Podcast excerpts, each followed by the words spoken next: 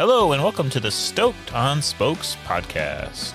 The Stoked on Spokes podcast. The Stoked on Spokes podcast. The Stoked on Spokes podcast. Wait, like SOS? Well, it's about bikes, rides, gear, races, community, and so much more. This is the Stoked on Spokes podcast. Let's get rolling. Hello, and welcome to the 17th episode of the Stoked on Spokes podcast. Today I am joined with JB Hancock and Doug Knieper from the Michigan cycling scene. Gentlemen, how are you today? Doing great. Doing well, thank you. So, can you guys give me your introductions and uh, your bicycle background? Go for it, Doug. I'm Douglas Knieper, and I have been falling off bikes for close to five decades now. Falling off bikes, that's a good one. I like that. Yeah, it's it's pretty apt description of what I do. I'm JB Hancock, former race promoter for the Alma Grand Prix. I haven't been falling off my bikes as quite as long as as Doug, but I guess more than two decades now and primarily interested in cyclocross but we live in alma and so there's a lot of bike commuting options and now kind of involve my family with that so that's been fun and i guess even just more recently since you know making the shift away from the alma grand prix I'm trying to like myself get a little bit back into racing and a little less of um, time mowing the lawn and t- talking to sponsors and all the other fun things that go on with putting out a bike race so that's the brief one. So, can you tell me, guys, about your friendships? How you, how did you guys meet? We met through the Alma Grand Prix, and I want to say like the first year I did it was 2015.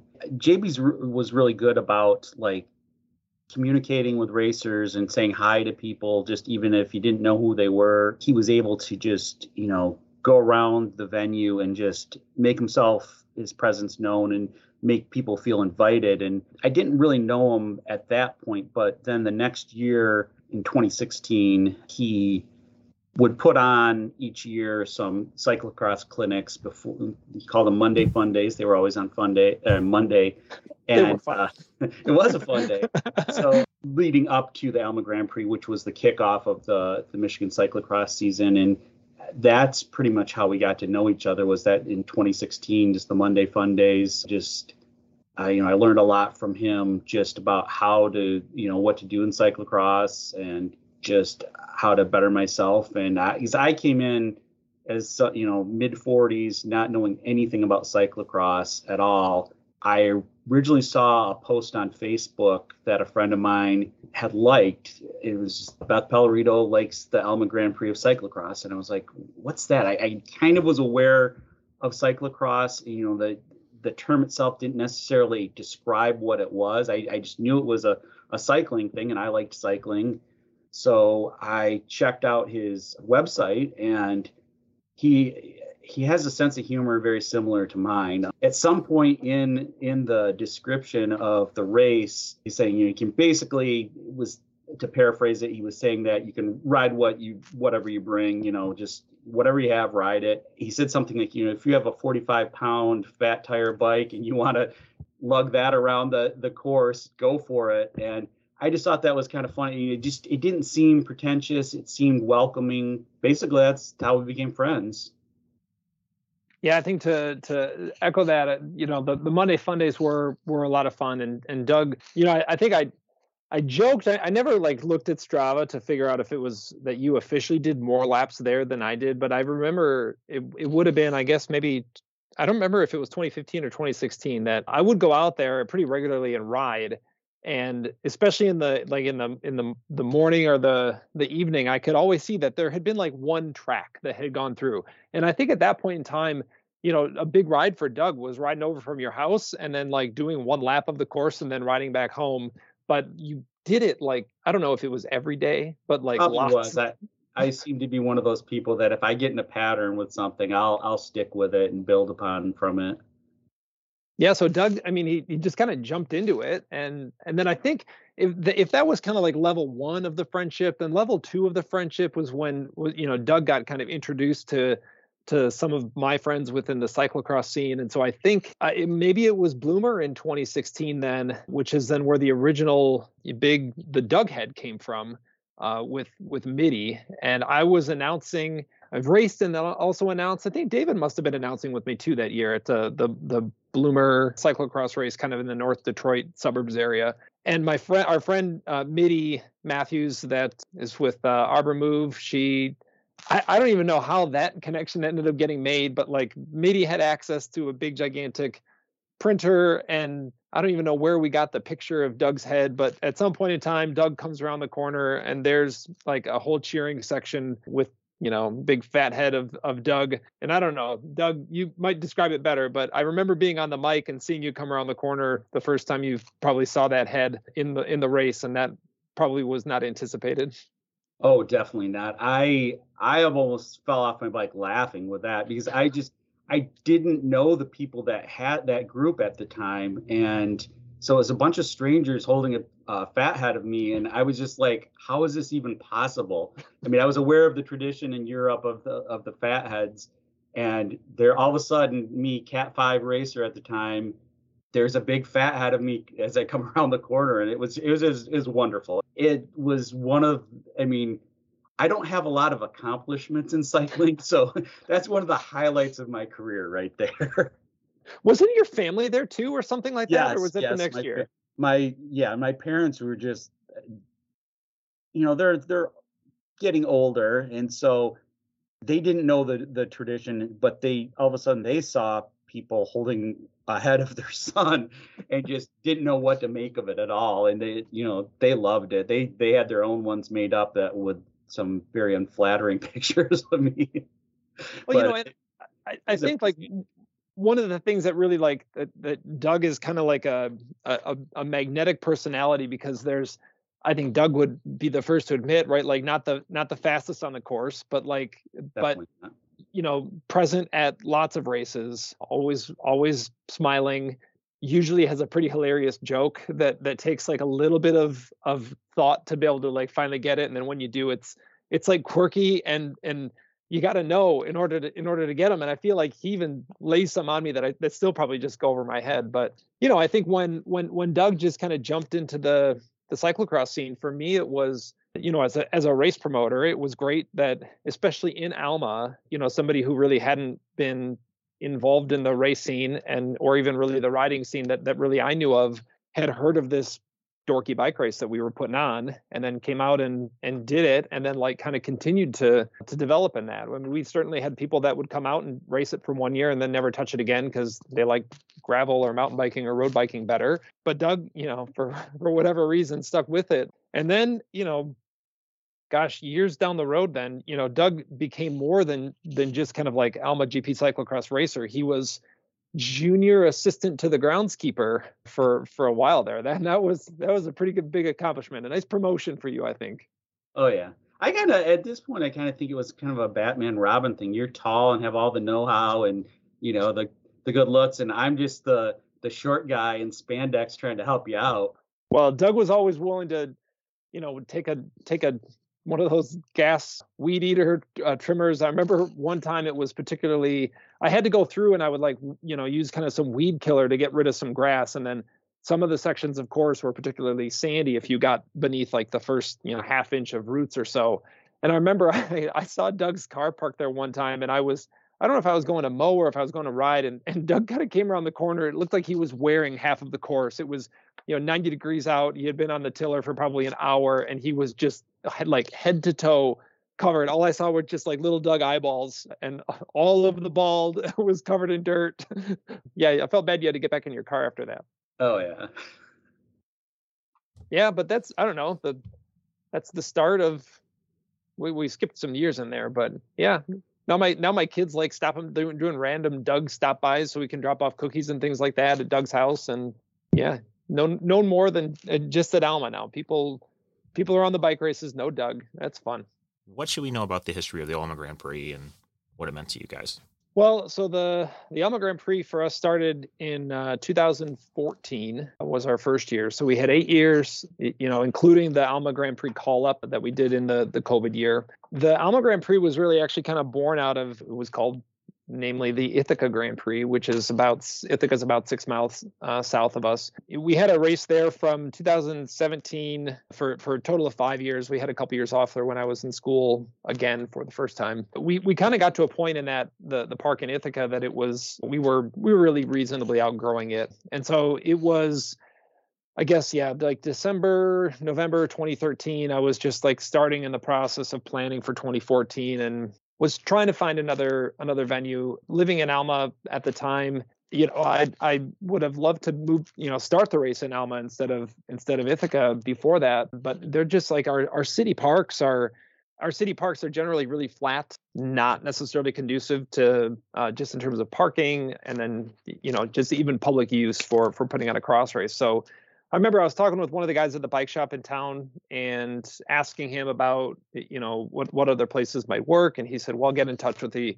At that time, assistant city manager, and I, I met with him and kind of showed him what cyclocross was, and you know, just in case there was like somehow some magic property, which apparently there was that that I didn't I didn't know about, and Eric mentioned this this like former airport property, and we've got an airport to the south of town. I mean, it's like a you know small private plane kind of airport. I didn't know that there was an old airport. And also in my mind, an airport is just like talk about flat. Like that's probably about as flat as it gets. And he showed me on the map where it was. And this was, I don't know, middle of December or so in 2013. And 2014, that January was like the polar vortex year. And so I had snowshoes and just went and walked at the property. And like standing in this this area that's kind of like right against the river behind the the Alma Transportation Center, uh, like bus garage area, and it, like looking at this place and thinking, "Oh my word, I I can't, I didn't know that this place even existed in Alma."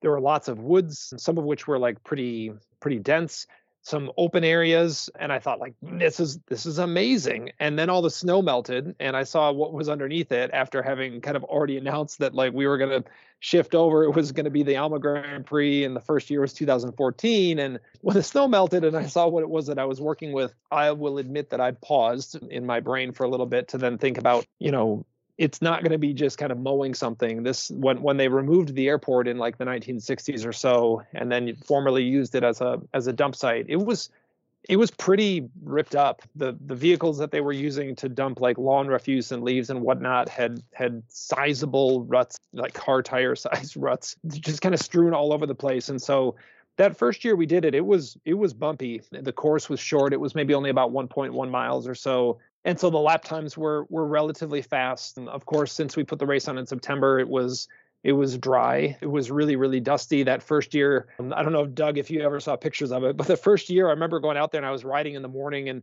one morning I, I came and there was this huge pit that was dug in the in the land like just north of what we use as the start finish straight kind of in the parking area now which was going to be the parking area and the registration area. And uh, the city still used this land occasionally for some like basically holding of dirt. From what i understand there was a water project and like some dirt needed to dry before they could put it back or something like that. So there was just this monstrous pit that was dug that was holding all of this dirt from elsewhere. And i there were many times in that first year that i thought like okay this this is great. Maybe I bit off a lot. I was also starting my PhD at the time, and there were lots of times in that first year that I thought, okay, well, we can we can make something happen, and then we'll we'll see. Some of the best advice I think I got when I was first doing Ithaca was, you know, like try it that first year, and then really think about what a what a three year plan would look like for the for the event. If you want to keep it going after kind of that first year, then what what would it look like moving forward? And so there was there was a not a short list of things that needed to improve and change in order to make it an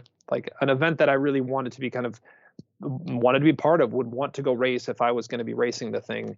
And really kind of number one on that list was to make the track better and smoother and longer and kind of more cyclocross oriented as opposed to that first year especially. It was it was really grass crit kind of oriented and was really really twisty too at the time. And so yeah then at that point it was like you know use the contacts and friends that I had in Alma. Uh, not growing up there, like I don't know a whole lot of farmers, but I've got friends who know farmers, and farmers have tools and implements. And you know, we ended up tilling uh, like lots of land out there and and a track. And there's some great pictures and whatnot that still exist on the Alma Grand Prix Facebook page of some of those some of those early years in November uh, as the ground was pretty moist, but then kind of before getting out there in the spring is always hard because the grass grows so fast. But um, going out there and like farming it, uh, for lack of a better word, in in November to kind of build new pieces of track in areas that that, like I said, were were pretty bumpy um, because of you know 40 year old kind of like cement laden tracks from huge implements that that removed the runway uh, and then you know used it as the, the the dump site at the time. So yeah, I don't know, Doug. What am I missing from the early parts? Well, I just just add a little bit what you're saying. I mean, it, it's you've you have you usually did a preview video of the course, and if you watch the preview videos from like the first year or two compared to like what the course ended up being, it's just night and day. I mean, it's I mean just putting in the steps and a lot of different things that you did, and just like stuff we did to maintain the course and just improve it. It it's a it's amazing like the difference. I mean, I I didn't do it the first year. The second year was my first year, and I was riding a mountain bike with tires that were literally crumbled like three races later. Actually, no, no, that was it was a I only did that one race that year, but the next year the I was like about three or four races into the season, and I had 20 year old tires on my mountain bike, and they crumbled during uh, that weird race in in Grand Rapids. That um, really the one one of the ones that was this is the most European race around, and it lasted a year and was kind of weird. But uh, you know, gotta give people credit for putting on a race. I'm not gonna knock anyone for putting on a race, but and I th- I think that's one of the biggest things that you did with Alma JB is, you know, the land wasn't the greatest land. You did what you could with it, but you made a race in an environment in a community with with Alma Grand Prix that was just amazing. Getting the Australians to come the one year and getting, you know, Brendan Sherratt, he two-time New Zealand national champion. He didn't get to race it in the I think it was 2017, but mm-hmm. He made it to the race because there was a delay with you know his flight, but he still made it to the race, and he was I think his next stop was a week or two later at at Trek and so he's he, he stayed with you i believe. And i was out there just practicing for my next race and he was out there and he took probably 15 minutes to a half hour out of his time not knowing who i was just showing me how to you know get on my bike and dismount and just just little things you know at the stairs he was he was making a video but he took the time out of his day but I mean, you had Tyler Cloutier come a couple years. You know, I mean, last year you had Sunny Gilbert and Maria Larkin. I mean, it's not, and it's not just you know big name people that came. It just it was pretty much the biggest race in Elm or in Michigan, and I mean, you know, kind of neck and neck with Mad Anthony when we had had that, but. It, it was it was amazing. It was a, just a great environment, and I think everyone that ever went to the Alma Grand Prix enjoyed it. Well, I, I I think the other piece too that you kind of hit on there was like, you know, for for me, especially living in the community, and Alma's only I don't know like ten thousand people or so, and and maybe a few more when college is in session. But um, you know, if I if I want to bring something to a to a to a town, I want it also to somehow be beneficial from that town. Growing up and and racing on the road in the the late '90s and early 2000s you know in in kind of like the the crit scene is is nowadays like we know what's happened to road races and crits and and I, I didn't I didn't want the it to be kind of such a, a I'm sure there were other examples, but kind of for lack of a better word, like a, a, parasitic example of kind of this bike race kind of you know comes in and takes over downtown and then and then disappears, and the person who wants to go get their haircut on a Saturday morning can't park because you know the the road is closed, and so in my mind there's like there's some sort of important connection that I think happens that that small towns in particular have have some affordances in. Um, I mean, also also some some you know real constraints though, but in that you can if you do it right, you can kind of leverage some some contacts and partners to really build build some interest in com- in uh, within the within the community. And I would say that as much as it's it was fun for me to kind of bring my friends into town to to come play bikes, whether it be a Firm Monday Fun Day or the or the Alma Grand Prix, you know, one day of the year. The the other part that I think is really fun is is is really engaging with people in Alma who really had no idea what cyclocross was, and they look at it as a as a positive event. You know, it's silly things like I, but making sure that I was talking with uh, the people in the city um, every year after the event, giving out a little survey on SurveyMonkey that asks for places that we could improve, you know, to the racers. Um, and then also like how much money do you think you spent um, as kind of when you when you were in town, and then sending that information off, um, you know, in a really short one-page PDF to the city commission, so then they can see that you know this race that we kind of let have you know use of this property that it, it was bringing some benefit um, you know financially in, into the city and i think that you know those kinds of things then ended up really being i would say kind of fun for me. Like when when i think about what was what was really motivating it was after we kind of had you, you know done the the first lift of of kind of build the track in town then really the the next the next task that i think was really uh, it, it continually evolved but was just you know how do i involve more people from from businesses but then also just kind of city leadership in in in what this event is to make it so that it is something that people view as being a benefit to the city and you know even though we're kind of off to the side you know and and somewhat invisible on on those days yeah i mean i think that that was and and also certainly something that's like not in my wheelhouse right? Like my my education is in physics i'm in i'm in the education industry so this part of doing the work of putting on a bike race is is pretty new uh, in terms of the management of budgets and people uh, is is just not a you know I didn't I didn't go to school for that. No, there's there's no like book you can buy about like you know putting on a bike race for dummies. Um, it's a lot of phone calls and emails and text messages with people who seem to know what they're doing, uh, who also have been very willing to, you know, lend ideas or or make contacts uh, for me, which is which was really fun.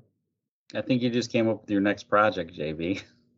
Putting on a bike race for dummies. yes, yes. Literally, yeah. Only if you illustrated, Doug. Okay, I, you know, I think you you'll um, have a higher opinion of what my artistic abilities are. I'm more stick figure than anything. That's funny. No, but I mean, Alan, I, I think the the the big thing I think with the Alma Grand Prix was that uh, I always kind of jo- joked about it is if people really understood like the the scope of the machine behind it, it was like me with an internet connection and some storage in my basement that like held most of the race for most of the year uh, and then kind of an inflated and and loud and over enthusiastic internet presence um, and then you know some really nice asks and then nice people within the community to to you know put me in touch with the australians for the first time they came over um, and then you know whether it be brendan or then you know Tyler, Sunny, Maria, like you know, people who had kind of heard of it or or wanted to be part of it and were willing to come up to you know central, middle, pretty rural Michigan uh, to to be part of the event, and that that was really fun. Um, you know, and cyclocross people I think are really accessible on the grand scale of things, but um, you know, I asked uh, because I just wasn't afraid to hear no, um, and I'm always kind of surprised how many times you know you hear yes um, and that's great. Can you talk about all the other stuff you did? I mean what how how did the pontoon boat announcing gig come together? Those videos you had of the countdowns were something that i you know definitely wanted to st- i will steal for my events and stuff like that. So yeah uh, was it all creativity? Was it other people? A lot of them when i think about it are like you know kind of really half baked ideas that i think you know we we we we had a relationship with Avalon because I remember the first time I was I I knew they were in town because you, you couldn't really miss them uh, when I was kind of going to the bike race. So we'd drive by their their factory. I remember early on, I think it might have been 20, I might have been 2015. I think was the year that Avalon sponsored our our water bottles, and um and then kind of from there it it was like well you know there was this parade uh, and I remember seeing one of the Avalon pontoons go by, and it it struck me because I had my impression of pontoons, uh, and even the things that they kind of had on the lot were like wrapped up with shrink wrap and whatnot. So I never I never really saw one. Um, and the fact that they were making like luxury pontoon yachts I, I, saw one roll by me in front on the on, on, this parade, and I leaned over to my buddy and I was like, "Well, that's pretty cool." And he said, "Yeah, that probably costs hundred thousand dollars." And I was like, "What are you talking about? It's a pontoon." and he said, "No." And then he started kind of going into what what these were and and the market that they had kind of made uh, as part of that you know that that luxury pontoon which i i never in my brain didn't associate those two things together right pontoons were were half sinking and they had like astroturf carpet on it and and you know a barge or something right? Not not the kinds of things that they were producing and so they were really um you know kind of in the in the theme of of just ask and then they they kept on saying yes and so when i when i shifted over to then try to think about how we could involve them as a as a title sponsor the double decker pontoons that they made then was just like the the the first like man you know if we had one of those and our announcers could be on top. And then it was like well how do we make that happen? Uh, well we just ask and i had some nice people there that that had supported the race and i think that they had also you know they had probably heard of through through other people in businesses and city the kind of people in alma that like it was a it was a thing it was going well and it was getting bigger. And yeah putting announcers on top of a pontoon boat um, when you know we, we are like i don't know maybe a less than a half mile away from the river um, there. But you know there, there's no water uh, there's no water features or anything like that. It was it was just kind of parked out on the field and then really became like a central focal point. And i think that's part of you know when i remember cross races when i was a kid they, they always had this this atmosphere that was was really different and you know really attractive compared to some of the other events um, and it wasn't that the other events didn't have announcers but there was something about a cross race with that that like centrality of around the finish area and then features on the on the race course um, that yeah parking a big pontoon and using it as a backdrop and you know putting it near the registration tent really really came as kind of a showcase for uh, for them and was also then a way that I could you know it was a it was an easy way for me to advertise for them in in podium pictures and things like that. I honestly don't remember why the countdown videos started. I, re- I remember doing them the first year. I would get a lot of really weird looks because we've got this lap counter with these like laminated numbers that we would flip over, and I would like walk around downtown from the various business partner sponsors that we would have with with armed with my cell phone and then the silly countdown timer. And I mean, amazingly, like the vast majority of those videos, uh, at least the ones that, that, that were like at where I was behind the camera, uh, were were all one takes. Um, every once in a while, we would we would kind of get through and then stop and then restart. But like there was there was no editing uh, to them. It wasn't audio cleanup. Um, most of the time, I was probably in a hurry to go and do it. Um, and they certainly ended up kind of taking on a life of their own when we started asking, you know, other people, whether it be David or Scott, um, or Tyler, or you know, like w- when it started going out, is like, hey, can you do this and send me a video? You know, those were when they really started taking on personalities that I had I had not anticipated. But then, you know, people were looking forward to them and, and tuning into them. Douglas, what did you think of the the registra- the uh, countdown cards and the uh, pontoon vote? Oh, they were awesome. I mean, I think the first couple years there were there were more just sponsors and they were kind of straightforward, and that that's that's fine but it just the cyclocross community is its own special community. And i think we're a lot of for lack of a better term a bunch of weirdos and in a, in a in a great way. And everyone was able to do like something creative. And i mean how how do you beat you know uh, scott herman's mr rogers? I mean that was that was i mean what's the over under on takes on that? He's such a pro. It was probably one take like you know JB said for the ones he was shooting. But I mean, I bet he did that on one take. I mean, he, he's amazing, and it's just like I like to think I'm creative and can come up with some funny stuff. But when you see someone else doing something that just blows your mind like that, it's it's it's awesome, and it's you know to like going back to what I said earlier about it was it, the entire race, even leading up to it, is just like a special environment and you know that's what we loved about it a long time with the Alma Grand Prix.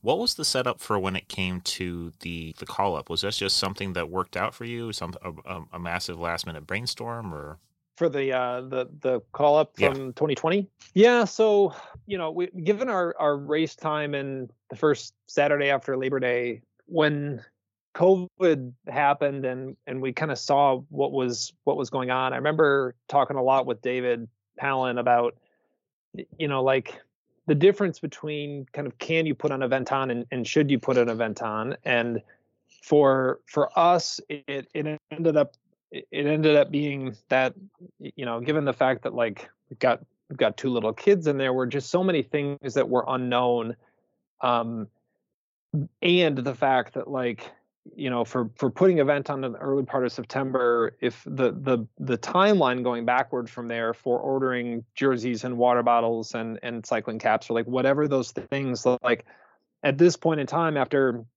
you know that was that was year seven for us i guess and and by then like I've I've got a countdown sheet and I know what I'm supposed to be doing for the race in May in order for that to arrive at my house in mid August or whatever so that I don't have to worry about, you know, delays in shipping or something like that. And so I was I was kind of forecasting ahead of like, well, how how late could I potentially kind of make this this the shift if if we needed to? You know, at that point then it was like, okay, well, if we make a shift, then like what what is it going to look like? Um, is it you know some sort of weird like cyclocross time trial and still try to do something in person but then it's like well we're we're kind of 2 hours away from everybody and one of the big reasons I think people were willing to drive to Alma to do this thing was you know the the event and being around people and that was just not something that I was particularly um, you know enthusiastic about um, because in my mind like even though it seemed as if something you know uh, something dramatic negatively dramatic coming out of that was was probably really unlikely. Um, the fact that it wasn't like zero, and not that it's ever zero, but like it it just struck me as kind of like okay, I don't not not this year, right? So then it was like okay, well if we're not going to do that, but I still want to do something because it is so much about the the the community and bringing people you know to come together in whatever whatever form that looks like. Um, that's really where the call up uh, idea started. I mean, of course, you know, doing things over Zoom was not new to people at that point in time. I for the you know prior like two years or so, most of the work that I'd done with my advisor at Michigan State was all virtual, um, and so handling that platform and doing a meeting of that scale wasn't wasn't entirely new to me. Um, I did manage to, you know, Scott and Herman and David Palin were were willing to do some sort of emceeing thing, and as we started swirling around, you know, what what might something look like, you know, that's where then it was kind of leveraging and leaning on some of the context that we had to bring some people kind of into the Alma Grand Prix family that previously previously weren't. Um, and so, you know, what Tyler was Tyler had already been to Alma, so that was that was an easy one. Um, Sunny had been connected to David, and I think that that must have been, I think, how I ended up, you know, meeting Sunny.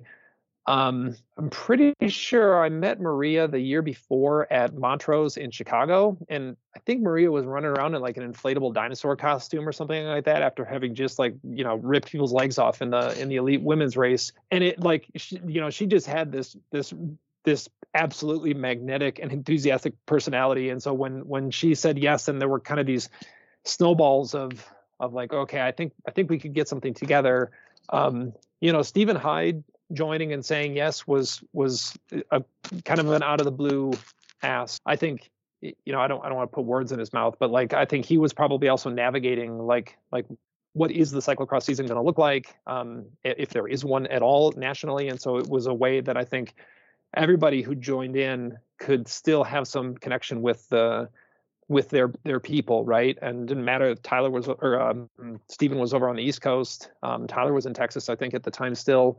Um, and then the last one too was was you know Michael Crispin, who at the time um, was the the U23 European champ, um, French cyclist, and and Mick and I had had messaged back and forth just on on Instagram a couple times before, and again it was like like this of you know just ask. The worst thing they can say is no and amazingly everybody said yes and so then all of a sudden it was like okay we got got these people they all said yes now let's figure out what it is that we can do um, to make something fun that people can participate in and so that's that's where the call up came from um, and yeah that it was that was as much of a of a pivot and just kind of try to try to you know keep some abnormal version of normal together moving forward as we're all prepping for this season that's not going to happen um, and you know just so much uncertainty i guess going on at that time it felt like I, I, still wanted to see my friends and even though they were all like little one inch zoom squares like got to see some of them and make videos so Yeah. I think by that time I was pretty much figuring that I wouldn't be racing at all that that season. Um, so for me, it was really nice to have that opportunity to connect with people, um, you know, friends, and then you know just get some interaction with with some really cool people in the sport. Yeah, for me, it was I, I realized I wasn't racing. I mean, there was a series for me that was a four hour drive in Indianapolis, but they were massively restricting everything of after you race. It was just basically show up, race, leave. And for me, that wasn't cross. And having some familiar faces heading this and then seeing, you know, some pros that I knew of and some that I didn't was it definitely it was the best part of cross season for me in 2020, hands down. Well, thank you, and I, you know, also want to give a, a, a nice shout out to Taylor Jones because Taylor speaks French. I mumble a bunch of words that sometimes kind of sort of sound like French, but but the logistics of us being able to get Mick, um, you know, who is French and speaks French. Mick speaks pretty good English too, amazingly. You know, again, it was it was, you know, if this is this thing, then then who are we going to be able to lean on that can can help with this? And you know, again, ask and people say yes, and at that it's one of the best parts I think about this whole, whole you know, this this cross community is that I think people understand the fun and social nature of it, um, and are are willing to help out.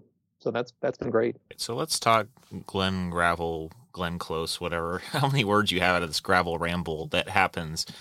Is it is that done too? And how long has it been going on? So that was uh, so yeah, yes, done. I decided to, to just pull the, the, the whole band-aid off um, for for for everything. Um, that that started, uh, gosh, 2017. Uh, we called it the we called it the 100 mile creatively named ride because I needed to name the thing to put on Facebook. Um, so I had this gravel route that went kind of southwest from Alma toward um, eventually to Greenville and then back on the Fred Meijer Heartland Trail. Um, so it was like kind of 60-ish miles of gravel and then 40 miles of of pavement, and it was it was fun. Got some friends together to come and do it. Um, and then in making the decision to formalize it, of course, one of the first things that I that I focus on, other than for the 100 mile creatively named ride version, was to actually like name an event, um, something that would be kind of neat and unique that people would remember. And so um, you know, Alma is, is kind of known as being Scotland, USA, and um, you know, Glen seems to show up in, in front of many of the scotches, uh, and so then there's a Google Doc that exists still probably somewhere with a whole bunch of names and words and things, and that's really my thought process of trying to swirl something together. Um, and probably like sending Doug a text too with a bunch of not good ones and trying to swirl things to to finally get to something. But the Glen Gravel was really motivated to try to, um, you know, our, our gravel roads out here in central Michigan are, are really, really nice. And even though they're generally kind of on mile grids, um, you know, having having ridden gravel in lots of parts of the country now, Alma and kind of like our central Michigan gravel is more more generally like kind of dirt concrete. Um, they're they're not chunky. They're generally not pretty loose. They're they're really light traffic.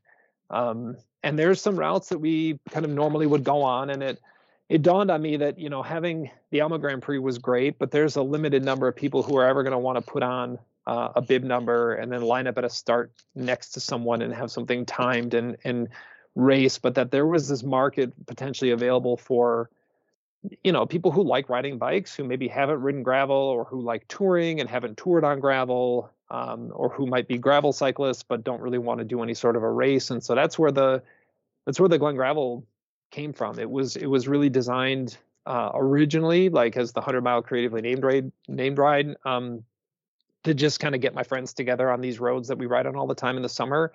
And then when it when we formalized it, then it then I was looking for something that was more expansive uh, in terms of the market that it would attract. And I know that you know the number of people that are going to bite off 100 miles is pretty limited. Uh, so in that first year and i don't know if doug if you remember better but the we had uh 25 mile i think a 50ish mile 60 mile something like that and then we had a 100 mile version and we had a lot of people do that 25 and it ended up being kind of about a third a third a third is you know who chose those routes. But we we did the glen gravel from home in, in 2020 um, as as just a, a way to again have something that people could still do. That was pretty fun. I missed again having people come to town um, and you know visit our our local business partners. But then doing it again in 21 you, you know that was that was really fun. I think the issues that we ran into were that there there were a lot of events that were really kind of that had been pushed back and stacked up, and so I think even though there was a lot of interest to go back and kind of start doing things, and people were more comfortable with that because, um, you know, I think at that point in time most people probably had maybe not most people, but like you know, one vaccine was certainly available, and I and people generally were kind of more out doing things like that. That it, um, but consequently, I think that just like what we ran into with the Alma Grand Prix in 21, there were there were other events that had also kind of stacked up and pushed back. To be really honest, um, between putting on the Alma Grand Prix and putting on the Glen Gravel, there were things I stressed about with the Alma Grand Prix, but the level of stress that I kind of experienced as a as a promoter, knowing that I was kind of sending people out on roads with vehicles, um, that that part was harder for me to just kind of reconcile with, and I felt myself nervous, um, more nervous than I than I really thought um, when it was kind of somehow I I don't fully know what the legalities would be, but I I just would feel more responsible. Um, and so for as much as that event was fun, there were parts about it that weren't as fun that I really didn't anticipate doing just because of you know just because of kind of I guess the reality of of vehicles and um, and bikes, even on very rural, unpopulated roads without a lot of traffic. Um, it it it's still something that I guess was was always on my mind in those in those days. Last year, I ended up calling you because there was a crazy dog on the loose. like it seemed very aggressive, but by the you know it it went back inside its house. But I mean, it was scaring some people, and you know you, you never know what's going to happen out there. With you, it, I know I know it's more you know, obviously you want to make sure things legally, you know, you don't want to put yourself in a bad situation, but I think it's more of a could you live with yourself if something bad happened? I mean, that would be the harder part. Yeah, and you know, it's funny you mentioned the dog too because there there there were houses that I was aware of that had that had dogs on on the route. Um, and of course the house that like i hadn't seen that dog in probably three years and like that was the dog that when doug called me and was like hey there's a dog i'm like that dog's still alive? Like i can't even believe that and all the other dogs that were on the the route managed to you know stay home for the day um but it is it's it's little things like that because even if it's not the dog if it's the dog that then comes out in concert with a car then it's it the you know th- things can go sideways pretty quickly in in ways that are that are random that I don't have a lot of control over. Um, whereas you know putting on a putting on a bike race on on a kind of vacant city lot where everybody is within you know a very short distance of me in the event something does happen it's going to be bike and bike or bike and tree related or something like that and that's not great either but certainly much more at least kind of from my perspective easily manageable um, than than when I've got people kind of spread out all over Gratiot and counties so yeah, there was a, an, an, an unanticipated stress um, that that seemed to grow uh, not proportionately to the the enjoyment that I took out of like the event and bringing people and again kind of getting to see people, especially in 21 after um, you know I don't remember how long it had been since I had raced my bike or seen a lot of my bike friends, but um, it'd been a while. Is is that stress with the gravel race? Is that more of just making sure that people go through certain checkpoints, or just hoping everyone gets back? Um, well, so first off, it wasn't it wasn't a race. It was just a just oh, a tour. Yeah. So we had some some on course aid stations. Um, it, it, and honestly, it was more so people getting back. I would do a sweep of the of the course afterwards, but um, you know, I, I could say till I'm blue in the face that you know you you got to be responsible for yourself. If you have a mechanical, you got to be sufficient. Um, but as as Doug mentioned, right, like in the event that something sideways kind of ever happens, then yeah, I think that that's I don't know. We if you've been in cycling long enough, you've you know you've been you you or someone that you that you know has been touched by less than positive outcomes with with vehicle interactions and and yeah, I mean I I don't know. I probably I don't know. I mean, we we lost a, a, really close friend a couple years ago, and, and I'm sure that that's probably you know part of part of all of my writing, even even now, um, and and how how I view roads and interactions with vehicles, and um, but I think that that really was the the bigger stressor for me. Um, I knew definitively like I had no interest in making this a race.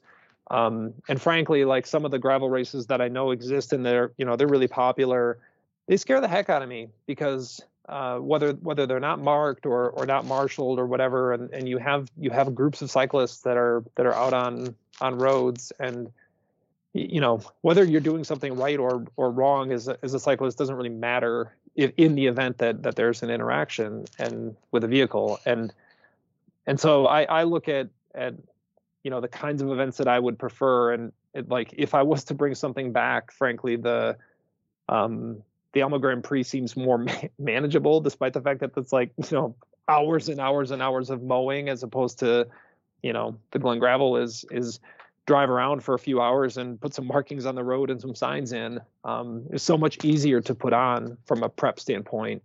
Um, but also just like weirdly less enjoyable for me. Also because I just love cyclocross, and so like that nerdy part of me is always going to gravitate toward toward that. But you know, we were fortunate never to have uh, you know, in like the two years, I guess, kind of three years if you count the the Glen Gravel from home one. But we we never had any negative interactions that I that at least that I knew about. You know, generally the interactions that I do have with vehicles in Alma and and surrounding are not not threatening and not bad. But it I don't know. I'm getting older and I just think about these things more. I guess. And well, and I think people are just getting more distracted with their driving too. And it's it, it is nice, uh, you know, the gravel roads we do have, we can go out for you know a couple hours and see three cars come up from behind us in the whole time. But you never know, and you put 150 people out, you know, on a 50 mile stretch or whatever.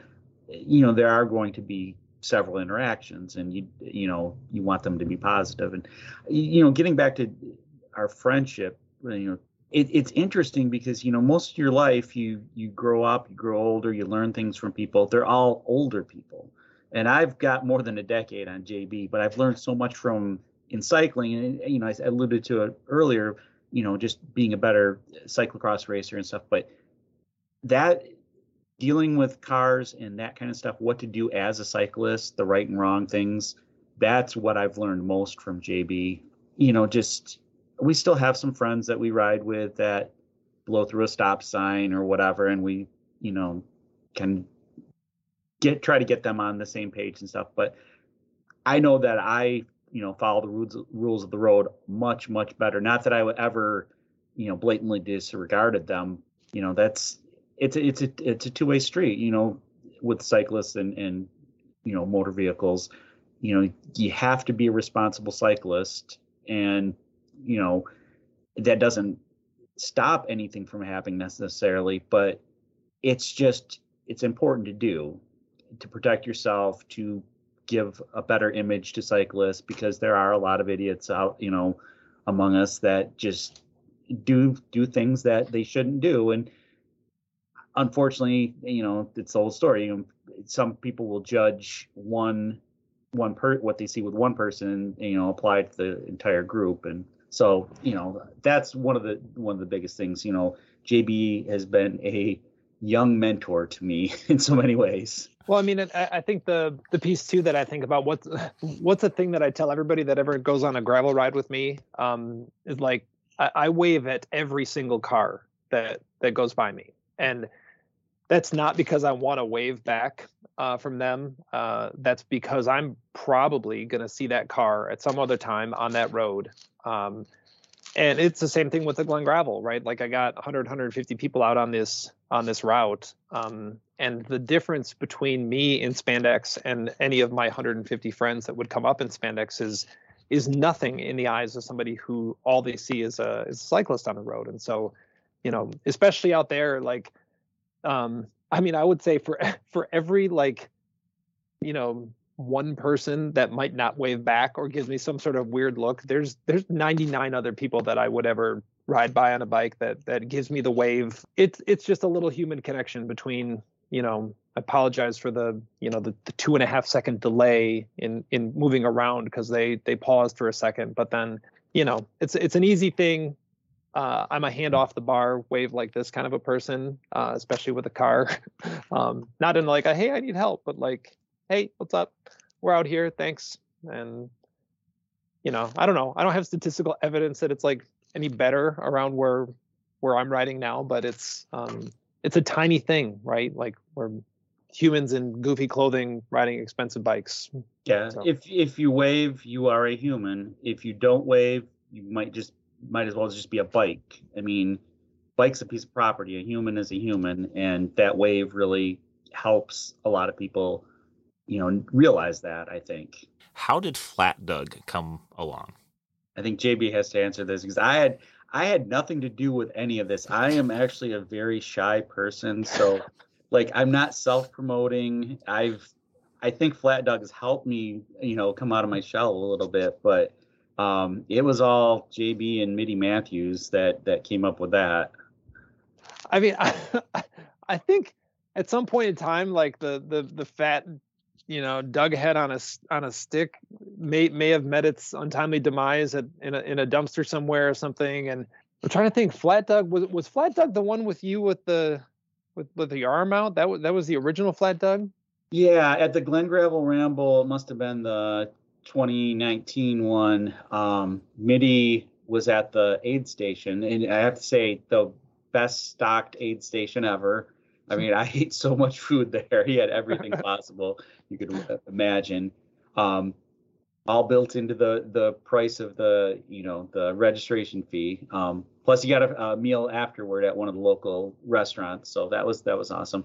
But uh, Mitty Matthews started asking me to pose for some pictures, and she's like, "Well, stick your arm out, hold your water bottle this way," and I'm just like, "Okay." You know, Mitty takes a lot of great cycling uh, pictures, but I I had probably that was probably like you know 30 40 miles into my ride at that point, so it was a hot day. I wasn't really thinking, you know, why is she making me pose. I just thought it, you know, it's Mitty. She's she's got some reason. I'll, I'll just I'll do whatever she says. She's a good person.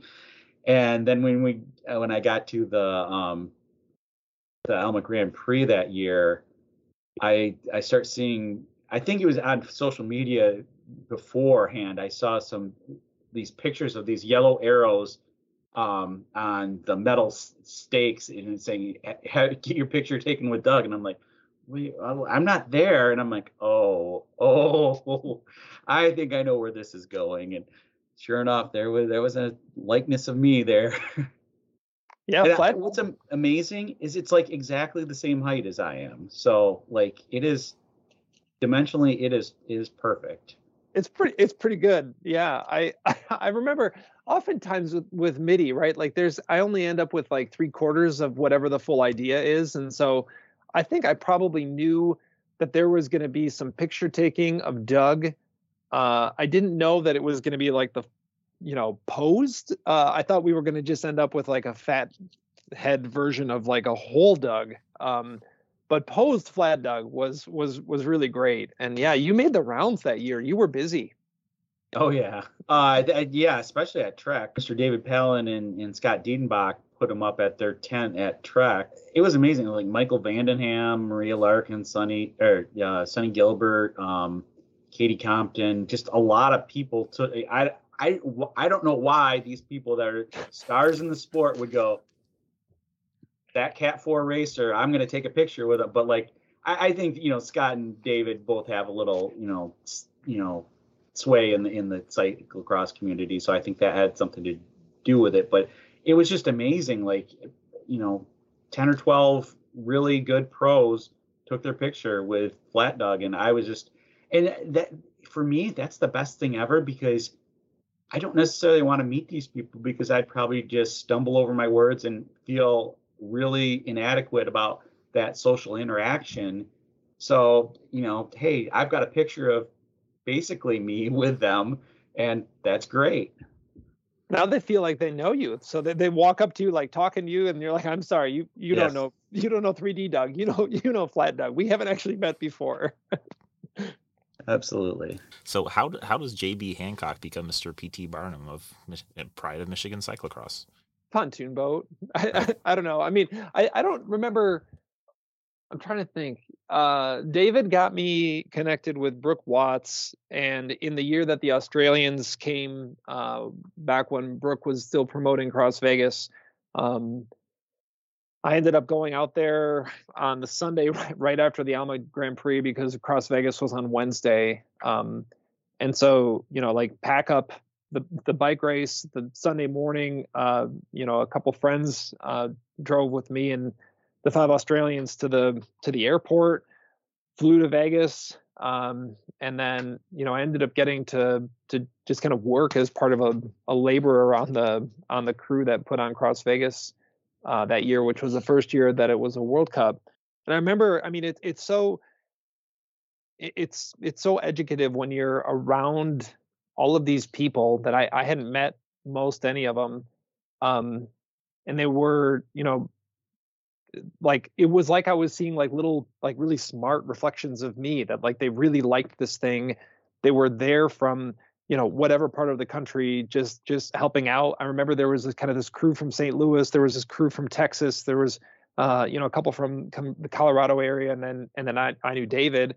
Um, and it was just like these people that kind of got together that helped build this race and so much of what cross vegas was also reminded me of of what I, I kind of saw for the Alma Grand Prix, which was which was an event that I think kind of like it looked bigger than it than it was. Cross Vegas was huge, but like I, I think that people would probably be surprised in you know, yes, Cross Vegas was huge, but like Brooks Brooks team was so uh, so efficient and just like passionate and motivated to kind of do this thing. And I I saw a lot of that and carry that into the next year um, with with the Alma Grand Prix and and you know took a lot of really cool ideas that Brook had with respect to promotion and just how you talk about it. Um, and I remember Brook always made the distinction between a race director and a race promoter, and and Brook described himself as a race director, and I was thinking I'm not I'm not that good. Like all I am is really just somebody makes a lot of noise about this thing, and I don't really know how David came up with with PT Barnum, honestly, out of the out of the whole thing. But but yeah, that that kind of swirly version of of um, it, you know willing to try something and things. I think on uh, you know on on one hand on the circus is like you you see it and it looks a lot bigger than what it kind of actually is. And David certainly saw a lot of the inside workings of of you know me and my internet connection and like um, you know, designing jerseys in like Microsoft PowerPoint and sending them over to my um, to the, the guy that was making jerseys for me. Like it, it was on one hand looked, you know, really really good, and then if you really saw the the the inner workings of the structure underneath it, you you would think, how does that even actually come out? Um, it looked like a bike race, and it came out and looked like a bike race because there were a lot of people that were involved that could help fill all the gaping holes that that I couldn't bring to the uh, to the equation. But um, now I think technically we we have fully transitioned to the former Pride of Michigan Cyclocross, um, and I don't remember exactly where that where that distinction happened. It was at some point in time. Um, it was you know I think it was former Pride technically before I I like quit race promoting. I think I had already slid into the former Pride version. It was based on race results alone, uh, if anything. But yeah, that that's been a fun one they they like would talk about it but never describe why. That that was the magic of like the the bike shop CX show, right? That that's that was um it, it always kept you wanting more because you wouldn't know exactly the full detail of the story. So maybe you would hear a little bit more on the next episode and and you always kept listening in. So let's let's talk about those guys and let's talk about Scotty D and let's talk about Mr. David Palin. I mean, obviously in some ways when I was telling David last week. I said if not for them, I definitely probably wouldn't have started this podcast. But what do those guys mean to you? Scott, oh Scott, no, I was say you go ahead first. You've known them far longer than I have. I remember when Scott was was starting uh, the podcast, and he got in touch with me because he wanted to drive up to Ithaca and do this interview with me at the at the the venue and talk about what this was. And I I won't lie, I I hadn't ever heard a podcast before. Uh, I mean, this would have been like 2000, I don't know, 11, maybe 2000, I don't 2010. I, I don't remember. It was a long time ago. Um, and I was like, sure, yeah, we can talk, we can talk bikes, and like, and I couldn't believe, you know, Scotty had so much, so much passion for what it was that he was that he was doing, and he had this cool audio recording set up, and I I sat with him under the kind of pavilion for the uh, for the Ithaca Grand Prix where we used registration, and then we just went for a bike ride afterwards. Um, and it was it was great. It was really the first time that I met um, that I met Scott. He came out, um, and then I think ended up doing some recordings at the race that year. Um, that's where I met David. Um, and I think as David will will say, so many people will hear David first, and then they're kind of like looking around, and then they see David. Uh, and I'm probably not unlike other people that like I hadn't hadn't made that connection. Like I knew the voice, and then it was like, wait, this this is David Pellin. Like the in my mind, David Pellin is this you know huge individual with this booming voice and in, in reality david is david is not a very tall man and he certainly has a booming voice but it was just so funny the you know the, the two of them uh, and and the pairing that they had as kind of the infancy of that podcast was was neat to see it grow um, and you know again like david was turned into the person that i would call and talk to about all the silly ideas that i would have and you know david has heard a lot of my silly ideas and it goes usually kind of through the through the David filter first, and then like then it'll kind of filter out through some other filters. So David has managed to take a over the years a number of of you know not even half baked, right? We haven't even put ingredients together, and David kind of pulls me back into like, yeah, that sounds maybe cool, but like not. Let's let's go back this way. Um, and then uh, out of that, both with with he and Scotty D, um, you know, a, a, a fun kind of like bike oriented friendship um, of again people who are just kind of sort of like-minded that enjoy cyclocross and uh, get the community part.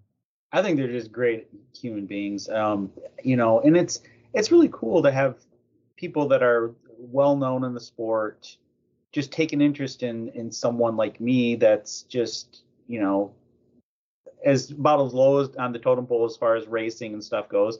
They, I mean, both of them are very accessible people um, and they're they're just they're just great. I mean, I don't know what else to say. I mean, their their banter on on the show is always genuine. I mean, that's how they are in real life. I mean, it's it's really cool. And you know, you see with them, you know, both of them, people that are willing to invest in the sport, not just go and race or do what they do. Announcing, I'm sure, you know, it's more you get some money from it, but you're not doing it for the money. You're doing it to to do something for the sport because there needs to be an announcer. And you know th- what they did all the time. You know Scott would put into producing the the podcast. I mean, he would spend hours and hours just partly because he's he's someone who pays attention to detail on everything. I mean, and what I liked about the Bike Shop show is I I'm a little bit me- mechanically inclined, but I've just never really done much with bike maintenance. And just listening to the show, no visuals, I was able to go from just basically being able to, you know, fix a flat to do a lot of minor repairs and stuff on my bike. You know, it saves me money. It makes me feel better. It's just it, it's wonderful. I mean, it's I, I don't know what else to say about it. It's it's they they provided a service that was in, incredible for just any anyone out there that was willing to listen. Well, I think you know, going back that the I think generally like the the people that are especially in the cyclocross community are are more on the like open and welcoming end of the spectrum than not. Um, and I I think that you know for people that are that are kind of interested in learning more about the the nuts and bolts of of how either race promotion works or if it's if it's podcasting or race announcing like the you know just just ask like if you get in touch with the promoter a couple weeks out and say hey is there anything i can do to to help? Or or you know what's your cleanup crew look like? I'll have some time afterwards. Or do you need help you know setting up the event beforehand? Like the answer is probably going to be yes right? Like it's the, especially on the cleanup side, like more hands really make light work, and it's it it's such a tiny little way that you can you can start to see what it is that goes on when you go from kind of participating in a race to you know not necessarily full on doing it yourself um, as as a as a promoter, but that was really where where things started for me. I remember hanging out afterwards at, at some of the tailwind races in kind of the the greater Detroit and Ann Arbor area. Um, and it would just be helping, right? Like I was not part of the crew, but like, okay, I got some time here, uh, can pull down a few stakes. And next thing you know, you start talking to people. And then, you know, for me, the whole bike race promotion thing started because I remember driving home one day from one of the races and thinking like, well, Robert, the guy who put on all the tailwind races for for since I was a kid, the the last race that I remember thinking about it, I think we celebrated Robert's 70th birthday uh, in like after the awards, and I remember thinking like, man, 70 years old.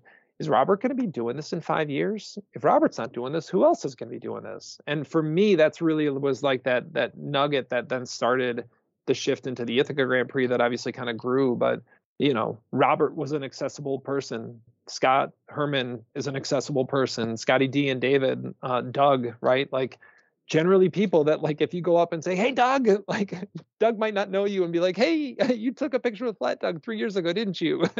um, and yeah, it's a fun way to start a conversation. But that's one of the things I just love about the cross community. What's next for you guys when it comes to cycling? I think pretty much um, for me having a little more free time and i had some health issues last year. You know my my master plan was to like win a national championship when i'm like 70 years old. I figured i'd just outlast everyone. And you know i'm 50 i'll be 52 this year so i guess i'm technically 52 racing age right now. I just assumed i would be able to do that until that age. And you know that may or may not happen. Um, I'm actually at a place where I'm probably better than what I was a year ago. But it got me thinking more about like how long am I going to be able to race and stuff. So I want to enjoy racing, but kind of balance it with giving back to the racing community. I mean, I feel like I did a fair amount of stuff helping JB out with the race and stuff, but it was still a small amount. I think I can do more. And it's just kind of getting to the point where like sometime 10, 15 years from now when I retire, that can be more of my life is doing things for others in the racing community. I want to be really clear, right? Like Doug Doug was not a little part of the there there's a reason you you officially graduated to assistant junior assistant to the groundskeeper or whatever. um you know the Doug Doug took care of so much stuff especially in in I mean I don't know was it every year? No, 2020 yeah, all but last year. Uh, I was in my PhD during the time of putting on the Alma Grand Prix. And there were many times that you know it was like okay this this this and this has to happen and i've got time for one of them and sure enough i'd go out there and you know either the other two were done or all three were done uh, and it was it's silly things like just making sure that you know the sand pit gets weed whacked or uh, and and you know every time I was thinking about doing that, that also means that like I'm I'm not I'm not spending time with my family. I'm not working on my dissertation. I'm not working on my job. I'm not riding my bike. I'm doing this other thing. And so Doug was not a tiny part uh, of that crew, especially you know toward toward the later editions. Um, you know, Doug's involvement was was really integral um, in that. So don't don't sell yourself short on that one, Doug. In terms of like things that are next for me, I'm looking forward to riding my bike more. I've done more riding and racing this spring than I've really ever done probably 10ish years um, i guess now and a lot of that's not just because of the alma grand prix but in 2020 i did buy a, a mower that had one of those hour counters on it and that that really kind of put the nail in the coffin for me because it was like this it stared at me every time I turned on my lawnmower as how how much time I did spend uh, out there at the course mowing. It was this past weekend we we did a, uh, a, a we called it the 127 on US 127 um, during my my PhD um, on the east side of US 127 between Alma and Ithaca. They they built a section of the Mid Michigan Community Pathway, which is a, a bike path that that's kind of right adjacent to the to the freeway there. Um, and I remember one day as they were building that, thinking to myself, like, you know, I'm not it, in my mind, I'm kind of swirling in this negativity of I'm not making any progress on my dissertation. It just every time I make two steps forward, it's another step backward. And like you know, the only thing that could be like that this this could be this new bike path that they're putting that's six and a half miles long. Like it would be less mind numbing to do 127 miles just like back and forth and back and forth and back and forth on the bike path than it is to to to do this work that I was um, that I was doing with my dissertation at the time. And the the dissertation came and came and went uh, and was successful and and you know certainly has moments of of like kind of like you know very very low and very high as kind of the nature of what that that work is like and then just this past weekend we ended up doing the inaugural 127 on us 127 i, I made the really smart shift uh, right so i am a phd so i am a little bit smarter I, I did shift it from miles to kilometers because i figured that that would be much much much more enjoyable for me and anybody who would able to do it with me um, so we did 127 kilometers um, back and forth on the six and a half mile long bike trail. Um, it was actually really cool because that's just shy of 80 miles. And, you know, we've got our cars and water bottles and a place to dump arm warmers or vests or whatever pretty much every 13 miles. And so we had some people that joined for just some of it and people that joined for the whole thing. Um, it was really informal. Doug had planned a trip to uh, go visit his son. Uh, so unfortunately, Doug couldn't couldn't join us for for that, which might have been one of, gosh, you've like participated in pretty much everything that I've ever put on since 2015, I guess now. But it was fun. So I, I look forward to more kind of silly idea rides uh, like that. I th- we'll definitely do the 127 on US 127 again. Um, we did not spend as long at the Alma Brewing Company as we did on our bikes, but it it was kind of close. Um, it was close. what currently gets you stoked on cycling? For me, a full cyclocross season. I know a lot of people were able to do that last year, um, but in where we're returning more to normalcy. But I had some issues with my heart last year, and I did two events. Um, made the trip all the way to Trek CX Cup, and was going to race but the I did the fun race the night before, just did one lap, and I just was not feeling well. And fortunately, I did not race because I ended up having to have two stents put in my heart. So people, you know, there's three things that affect your health: one, your your genetics, two, your activity level, and three, your you know what you eat and what you intake, uh, what your intake. Genetics, yeah, very bad in my family, so that wasn't good. I and I fooled myself with being very active, thinking, well, I'm okay, but my eating habits, you know, last maybe 10 years weren't so bad, but I I ran a Burger King for 21 years and I work in a restaurant still for the last, you know, 16 years or 15 years so some of my food choices aren't always the greatest, but I've gotten better. But you take all that damage that was done earlier in my life and that didn't help things out. So anyway, long story short, I'm looking forward to a full cro- cyclocross season. I'm very stoked on that. I mean, I'll I'll echo that. This this past year, um, I got to race down in Cincinnati, and I haven't been there. Uh, Alan made a delicious I don't know what you called it, like an open or backwards grilled cheese or something. It was a grilled cheese, but it had the cheese on the outside. So like you know, you put your spray down, then we put cheese, and we put bread on top, and then still had cheese on the inside. So I don't know, it was it was different. We'll leave it, it at was, that. It was delicious, is what it was, and I was pretty shattered after. Uh, not even racing that well, but um, yeah, so it I, was great to travel to a race again, and again, like see see people um, ended up racing in Chicago uh, twice last year, and that's that's depending on where in Chicago, it's only about a four-hour drive or so for for us, and so I'm I'm really looking forward to going back and doing a, a couple more. Um, I I really love that scene um, that that that they've got there. That's that's it's gorgeous. Um, and the other thing I think that's been really fun recently, um, my my fork was broken on my mountain bike, and so I ended up riding uh, a single speed mountain bike, and I've been doing single speed cross for a really long time, but I'd never ridden a single speed mountain bike before, and it, it was really fun. And ended up the, the two mountain bike races I did this spring, I both did kind of unexpectedly on a single speed. Um, and it was similar to the first time I raced single speed on a on a cross bike, which is you know this shift from like I don't know how I'm going to do this to then like well not only can I do this, but it's it's actually really really fun.